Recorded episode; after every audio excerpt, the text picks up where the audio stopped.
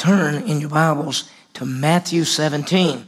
We're continuing our study of the sayings of Peter, and we're looking at a bunch of different things, selected sayings of Peter. We didn't we did the life of Paul, and this is, instead of saying life of Peter, we're actually just looking at different aspects of some of the things that he said and make application. Some of them are famous and some of them are not as famous. This morning we're going to see the Mount of Transfiguration, where Jesus takes Peter, James, and John on top of a mountain, and he changes right in front of them. And what, what does Peter say?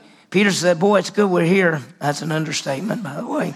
And then, let's make some booths. What does he mean, let's make some booths? What is he talking about? And we'll see it. Well, let's talk about this. Big events. People like big events. Uh, uh, let's let's uh, let's have a big let's have a concert. Let's have a big concert. Let's have a big uh, uh, retreat and get a lot of people. Let's bring in a special speaker. Let's do all of these things. Uh, people love it. In fact, I, I, when it comes to ministry, a lot of people think ministry's done in the big events. They'll say, let's get, a, I have people calling me, I have other pastors calling me and saying, hey, we want to try to get all the churches together to do this rally or to do something, and, and we want to bring everybody together. Years ago, some of you were, have been here long enough to remember when we brought Luis Palau here. I think nineteen churches went together to bring Luis Palau. I think it cost the churches one hundred thousand dollars to bring him here to speak for four nights. Is uh, I I know Luis, I, I know him personally. I knew him before he came here, those whatever thirty years ago. I knew him before then, and when I had known him, he always presented a clear gospel. He came here for four nights, and that did not present a clear gospel until the very last night, which was church night. It was a real disappointment. We spent over one hundred thousand dollars, but everybody said, let's get this big event, get everybody there. There were people who supposedly had made decisions for Christ. You all know that, right? And they gave some names of people who said they'd like to go to our church. So we had those names, and within about six weeks, we never seen another one again. So is ministry done in a big event? No. Ministry is done day to day as each believer is making disciples. We go into this community in the sphere of influence that we have and make disciples, touching lives for Jesus Christ. Listen, it's okay to have a retreat. It's okay to bring in a speaker. It's okay to do those things. But we got to realize those are special events. They're not the ministry. That's not how it happens. It happens when each one of us individually is fulfilling the ministry in the sphere of influence that we have. There are people you can talk to that I can't talk to. And there are people that I can talk to that you can't talk to. And so this is how it works. And so many people think, you know, let's get a big rally. Let's let's bring in, let's have a, a weak revival. And there's nothing wrong with those things. I'm just saying that that's not where ministry works. We're going to see it in our passage that they go on top of a mountain. That's a big event. And Peter wants to stay there. I mean, and you would too. And we're going to see what happens. And so we'll see how it ties together.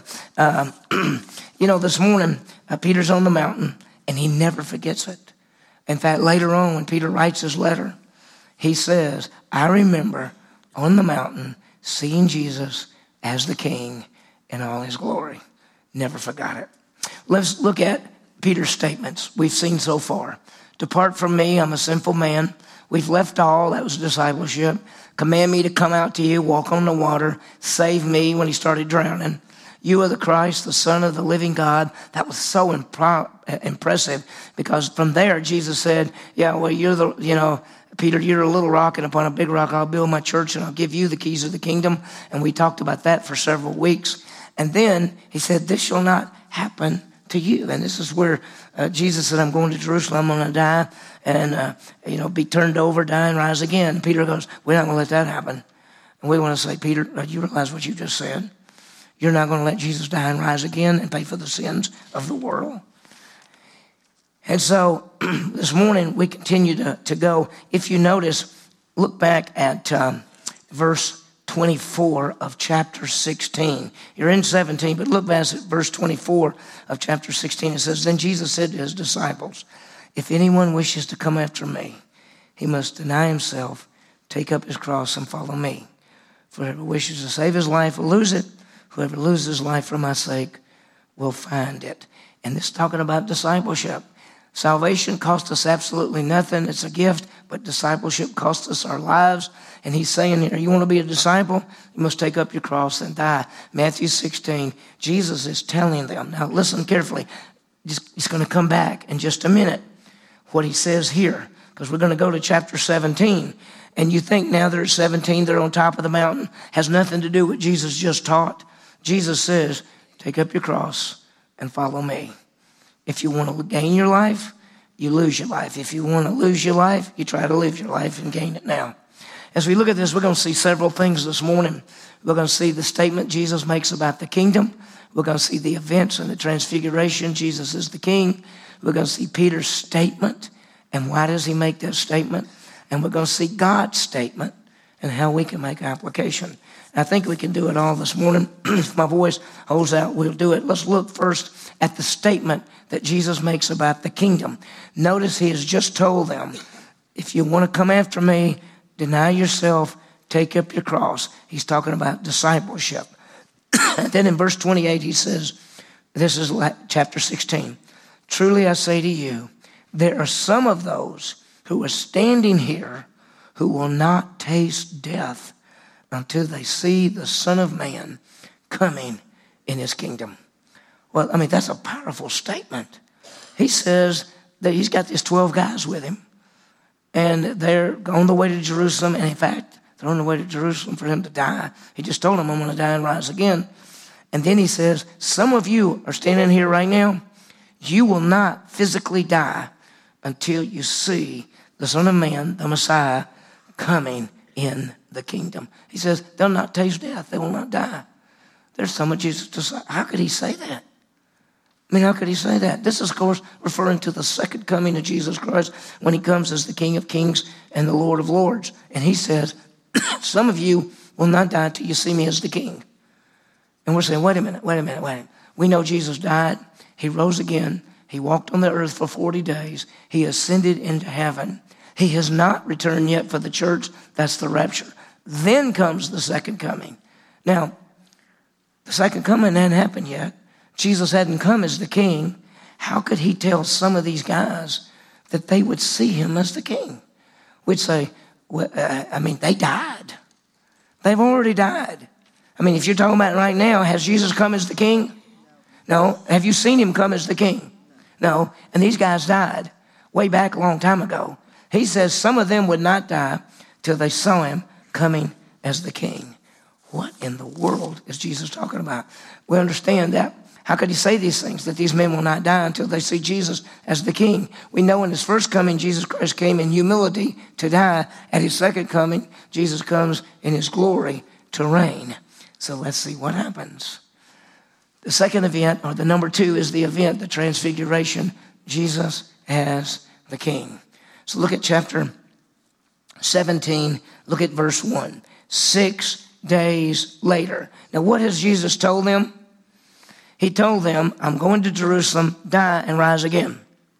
He told them that if you want to be my disciple, you got to take up your cross and follow me. He's told them that some of you will not die physically till you see me coming as the king. Six days later, Jesus took with him Peter, James, and John, his brother, and led them up on a high mountain by themselves. Now, six days later, it takes Peter, James, and John. When you see Peter, James, and John, they're called the inner circle because there were different times that Jesus would pick these three men out and they would do things with him. Uh, when he raised the little girl from the dead, twelve years old, he took Peter, James, and John. In the Garden of Gethsemane, I mean, in the in the Garden of Gethsemane, he's got Peter, James, and John with him. And now he's got Peter, James, and John with him. The rest of the guys aren't there. Obviously, these are the three that are going to see Jesus coming as the king before they die physically. So what happened? What happened? It says, and he was transfigured before them, and his face shone like the sun, and his garments became white as light. This is that big, by the way, this is a big event to the Jews. The key in this is the kingdom. They were looking for the Messiah to rule in righteousness and justice. And when Jesus says the kingdom, you're going to see me in the kingdom, they would say, that's a big deal. So he takes them with him, and he was transfigured before them. And his face shone, shone like the sun. His garments became white as light. He was changed, transfigured. The Greek word is metamorphose. We get the word metamorphosis from it. Metamorphosis is something changes from one thing to the other. And what they're doing is they're seeing Jesus in his glory as the King of Kings and the Lord of Lords. He's transfigured right in front of them. Um, notice it says his garments became white as light. One of the other gospels says his garments were so white that no laundry detergent could get them that clean. No detergent, nothing. You could never wash it to get them that white. What's he looking like? Tell me, tell me what you think he's looking like. What's he looking like? You afraid to say? He's like the King of Kings. He's looking like the King, the one who's going to come in righteousness and justice, the one who's coming on the white horse, who's going to judge the world, set up a kingdom, and rule in righteousness and justice. That's what he's looking like. His garments shone, and, and it's just amazing. You remember the contrast? His first coming, that was humility, to die for us, to be the su- to suffer, to be a servant. But his second coming is in glory, not humility, but glory, as the King of Kings, the Lord of Lords, coming to reign. He'll rule with a rod of iron. You know, I always say that the first time Jesus came, he was asking to be the king. The second time he's coming, he's not asking anybody.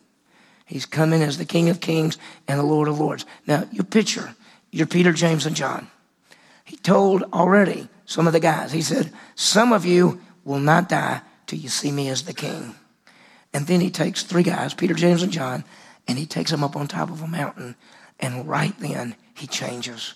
And it's so bright, they, they, they really can't hardly look at him. They're going, oh my gracious. He was transfigured before them. His face shone like the sun. His garments became white as light. I mean, this is really out of this world. And look at the next verse. And behold, Moses and Elijah appeared to them, talking with him. Jesus has changed, and he's so bright and powerful. He's the king. And who's with him? Moses and Elijah. Okay, let's let's. talk for just a second. Let's think about who they are. Moses, is he died, but Elijah didn't die. Moses is a picture of everybody who dies and ultimately goes in the kingdom. Elijah is a picture of people who don't die and go into the kingdom.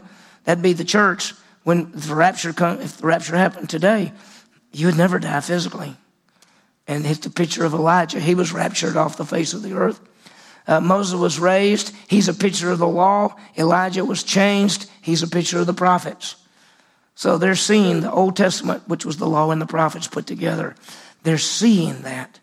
Now, and behold, Moses and Elijah appeared to them talking with who? Who are they talking with? Jesus. What are they talking about? Did you like to say, let me, uh, what are y'all talking? I'm just going to get over by the, what are they talking about? We know exactly what they're talking about. It doesn't tell us here, but guess what? In Luke nine thirty-one, they spoke of his departure, which he was about to accomplish in Jerusalem. You know what they were talking about? He's going to go to Jerusalem, and what's going to happen? He's going to die and rise again and ascend to heaven. That's what they're talking about. Now, Matthew doesn't tell us, but Luke actually tells us what they're talking about. Now, let me ask you something. Is this a big event? Is this a big event? Seeing the king, is that a big event? Let me ask you a question. When Jesus comes back as the king, and you're coming with him, right? Right? Is that going to be a big event? Yeah, it's going to be a pretty big deal. Now, in the kingdom, is most of the work over with? And I'm not talking about us serving, but the whole battle and all that. Most of it's over with. So watch this. And there appeared Moses and Elijah. Oh, by the way. How did they know it was Moses and Elijah? Do you think, name tags? Hi, I'm Moses. Yeah, you're, you're, that's Moses. Yeah, anyway. What do you think? How did they know it was Moses and Elijah? Do you think they got introduced? I don't think they did. In fact, I don't. I think they're so scared that they never say a word to anybody. In fact, they're so scared. Peter's going to talk because he always talks. And then a cloud's going to come over and God's going to come and talk to them. So they're not going up and saying, hello, Mister Moses, hello, Mister Elijah. How did they know it was Moses and Elijah? Huh? Do you think when you get in the kingdom that you'll know people? You'll know everybody? I think you will. Will you know David? When you see him, you'll go, there's David. There's David. There's David right there. Will you know? Will I know my sister who died when she was born, before, four years before I was ever born? Will I know her? You bet I will. I'll go, you're fake Carolyn.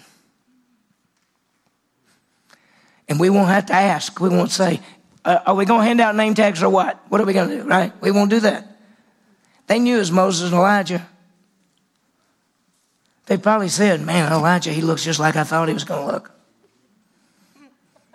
So what's Peter going to say? Here's Peter's seventh statement. And we're going to say, why did he say this?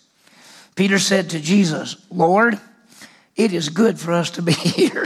I think that's so funny. It's good for us to be here. Oh, really? You think it's good? Seeing the king as the kingdom and getting to see Moses and Elijah, you think that's a good thing? Of course. Would you love to see Moses and Elijah? And you could say, Elijah, you did a lot of stuff, fire down from heaven. Man, you were amazing. You were amazing. And so he says, wow, it's good for us to be here. If you wish, I'll make three tabernacles. The word tabernacle is a booth. It's like a little dwelling place. I will make three dwelling places here. One for you. uh, Jesus, I'll get one for you. And I'll also get one for Moses and one for Elijah. It's good to be here. And let, let's let's let's let's let's get the tabernacles, these little booths. Let's get these places to stay. And let's get them for Moses and Elijah. Why did he want to build booths? Why did he want to build booths? He wants to stay. Where does Peter want to stay? On top of the mountain. What's the mountain? That's the kingdom, right? That's when Jesus rules. He rules with a rod of iron, and the world's going to be great, and the lion will lay down with the lamb, and everything is going to be fine, and we're going to have glorified bodies and all of this stuff, right? Who? Would you want to stay there? Sure. Peter says, let's stay there. Let's stay there. You know, let's get something from Jesus, from Moses, and Elijah. He wanted to stay in the kingdom. See, when you get to the kingdom, work's over. That's how he thought about it. Now, we already know that when you get to the kingdom, you're still going to serve. And when you get to the eternal state, you're going to serve. But it's a whole different battle in the kingdom. Because the King of Kings and the Lord of Lords is there, and he rules the world with a rod of iron. And so Peter says, it is really good to be on top of this mountain with Jesus as the king. Let's just do what? Let's stay here. Let's stay here. It's, the work is over. Let me raise this question. Where's ministry done? On the mountain or in the valley? It's in the valley. Where's ministry done? The big event? Or day-to-day making disciples. It's not done in big events. Let me just tell you, it's not done in big events. We can have events. We like events. We have men's breakfast. We have men's retreat. We have women's retreats. We have all kinds of different stuff. That's okay. But ministry doesn't happen there. There's excitement there. There's some training there. But ministry happens day-to-day, moment by moment, not on the mountain, which is experiences, but down in the valley where the work is done. And they're on top of the mountain, and Peter says, this is so good. Moses, Elijah, Jesus is king. You know what we ought to do? We just ought to stay right here. There's no sense in doing anything else. Are we on the mountain? Are we in the valley? We're in the valley. Where's the work done? In the valley. This is where we serve. This is what it's all about. Wow. So watch. Watch what happens. Here's God's statement. Verse five. While he was speaking. This is while Peter once again is speaking.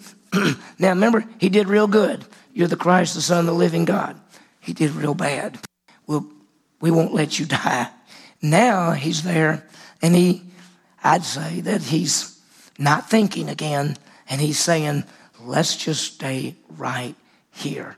This is really good. And God comes.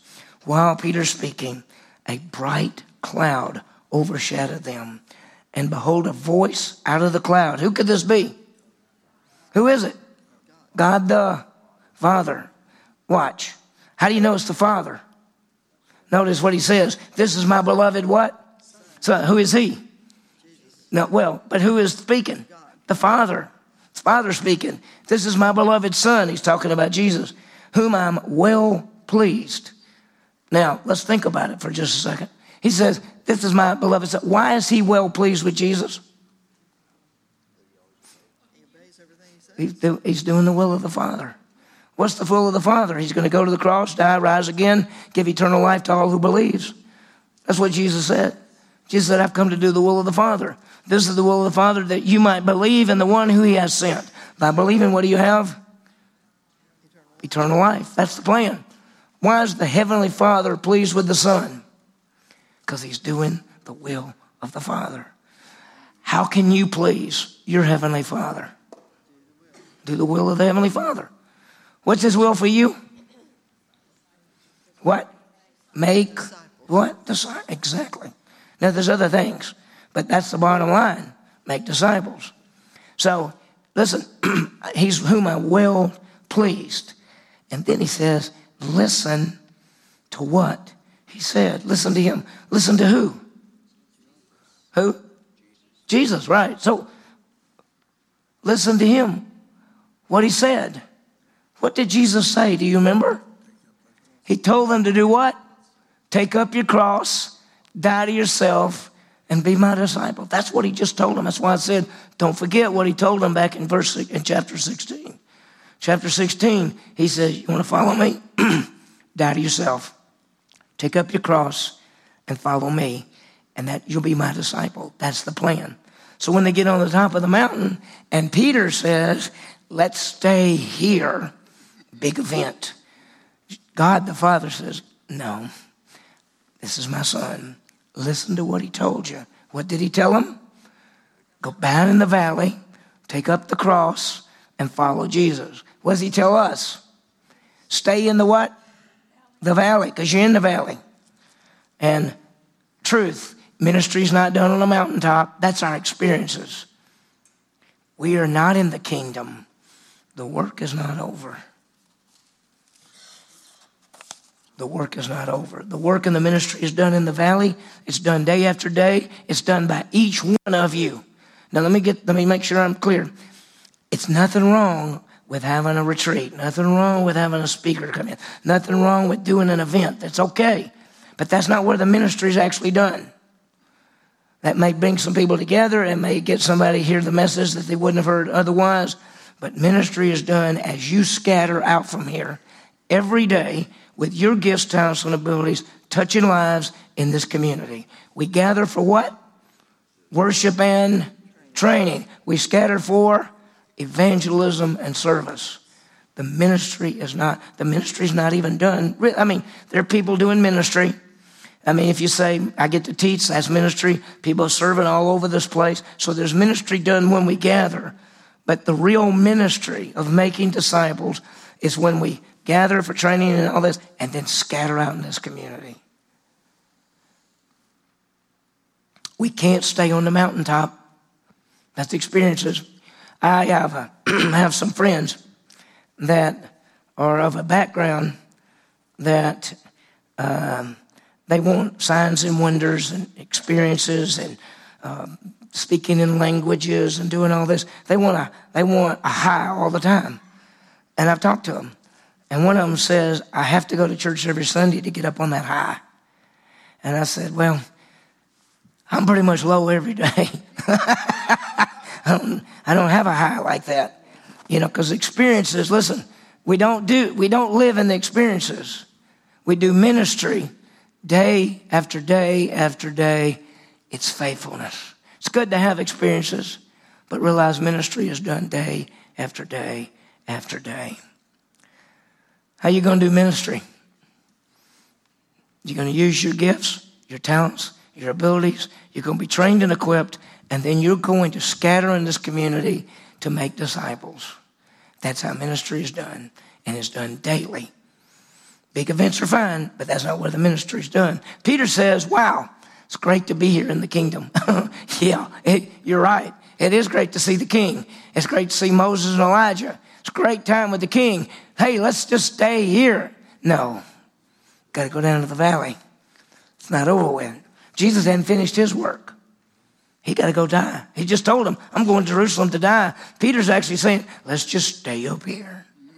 And saying, no, Peter, hello, you got to get this one. And by the way, I said earlier, Peter never forgot it. In uh, First Peter chapter one, verses sixteen through eighteen, Peter says, we saw his majesty on the mountain. He's, and he never forgot it. But he goes on to say, but the real work comes later, not on the mountain. So let me give you some applications before we break. Let's seek to be faithful to serve God day by day. That's really where it is, isn't it? The key to ministry is what? Faithfulness. It is. Well done, good and faithful servant. That's what he's looking for. He's not looking for honor, for somebody that's honored or famous or any. He's saying, all I'm looking for is faithful people. That's all I'm looking for. The goal is to glorify God in our lives and in our ministries. That's the goal. That in everything we do, Jesus Christ gets all the glory. And look at this. Ministry is done in the valley, not on the mountaintop. Um, you know that Paul writes in Second Corinthians, and there were people claiming they were super apostles and that uh, they were ruling with Christ already. And Paul writes them and says, man, I wish that was true because then I'd be ruling with you. But there's still work to be done here.